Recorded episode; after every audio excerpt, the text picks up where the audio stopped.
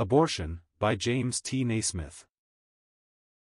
Dr. James T. Naismith of Scarborough, Ontario, is a retired physician who devotes his full time to a Bible teaching ministry in Canada, the U.S., and abroad.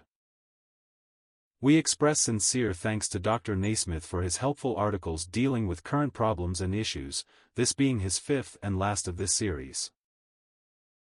Not too many years ago, the word would scarcely have been printed in a Christian magazine and the appearance of an article with this heading might have caused shock tremors over a wide area of the Christian world. However, we cannot, ostrich-like, bury our heads in the sand and ignore such problems as this, pretending they do not exist, or hoping they will disappear. It is reported that 50 to 60 million abortions are induced annually in the world, one and a half million in the United States, that there is one abortion for every two live births in North America and that, in some cities, abortions exceed live birth.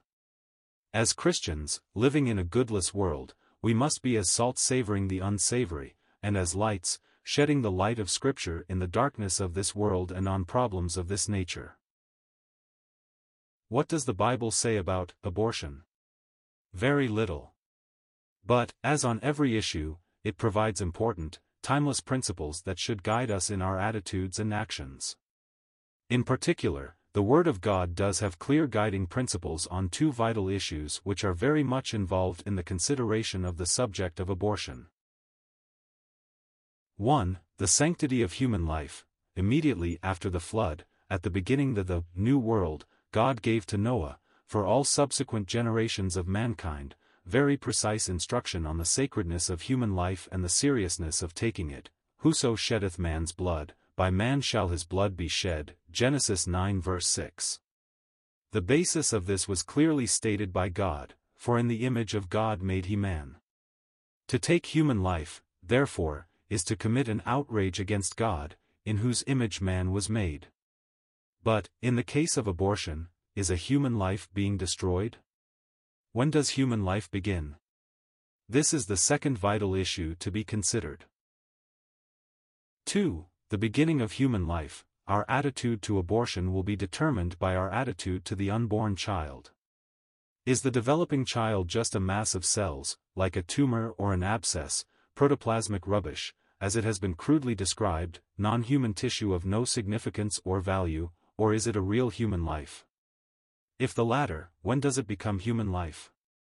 There is very good reason to believe that human life begins at the moment of conception, of fertilization of the ovum by the sperm. Consider the following.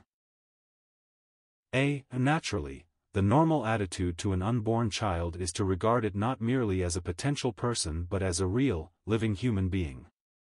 An expectant mother speaks of her baby from a very early stage in pregnancy, usually from her first knowledge of it. Doctors caring for that mother are very concerned for the unborn child, elevating it to personhood, monitoring it, intervening when it appears ill, operating to save its life. Why should an unwanted child be considered any different so far as personality is concerned? B. Medically, the distinct life of the fetus begins at conception, at that moment, 23 chromosomes from each parent are brought together into one cell, which now has 46 chromosomes, as do other human beings. Before that cell divides for the first time, it has all the DNA, the entire genetic code, which will determine the characteristics of the new human being.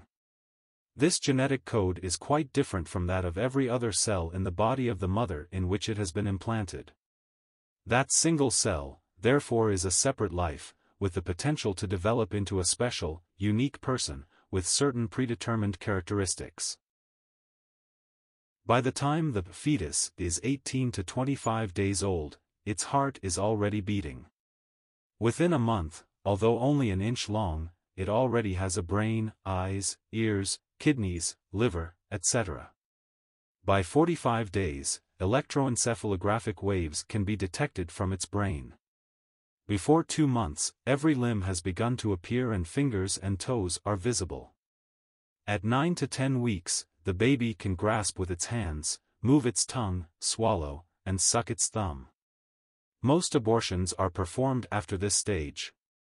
It is for reasons such as this, together with the destructive techniques used in performing abortion, and there is accumulating evidence that these are exceedingly painful to the child, that many gynecologists and nurses consider the procedure repugnant. See, scripturally, our main concern is with what the Word of God states about the unborn child. It is perfectly clear that God has a very real concern for that child in its mother's womb, and does not regard it as a mass of cells that can be disposed of at will.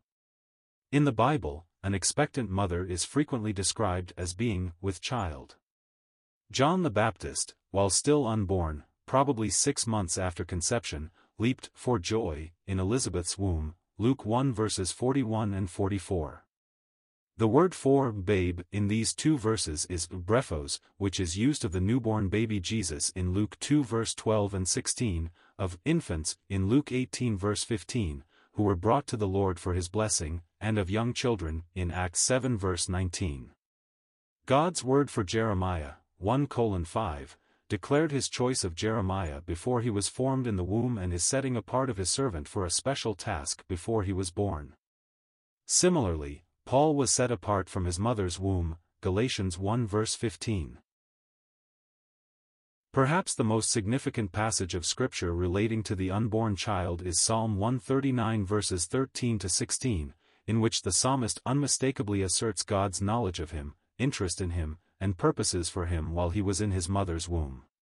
There, God possessed his reins, created his inmost being, NIV, and covered, protected, controlled, and perhaps weaved him. His substance, frame, was clearly seen and fully known by God though hidden from all others, in the lowest parts of the earth, a figurative expression for in secret, referring to the darkness of the womb.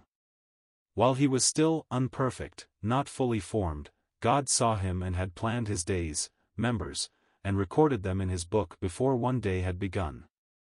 The psalmist leaves no shadow of doubt that, for God, who caused him to write, human life begins long before birth, at conception.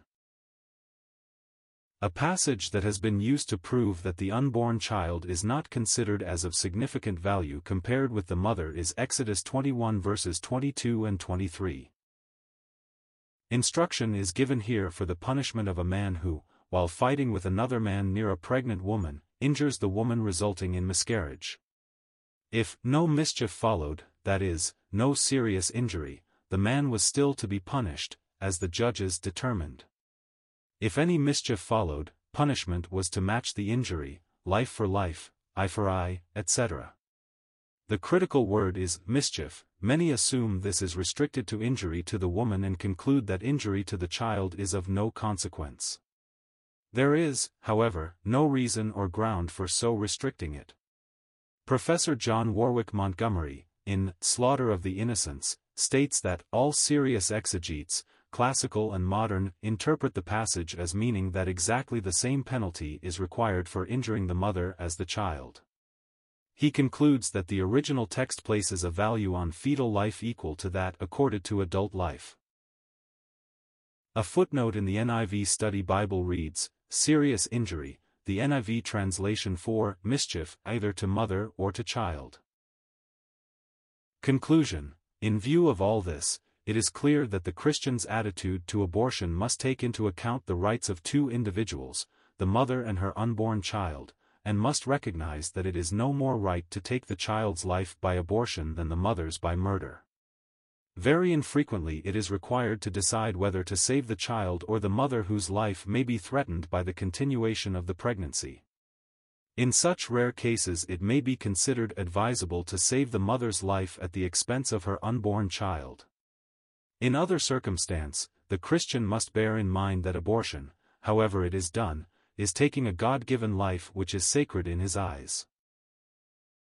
To those who, for various reasons, may be considering abortion, and to those who have had abortion, the Christian should be compassionate rather than judgmental. We should be ready to state the teaching of Scripture and to give counsel based on the Word of God. We should seek at all times to understand the dilemmas of those who face such perplexing problems we should certainly provide prayer and practical support wherever needed and should avoid malicious gossip. The compassion of our blessed Savior, shown to people in all kinds of difficult circumstances, should characterize his followers.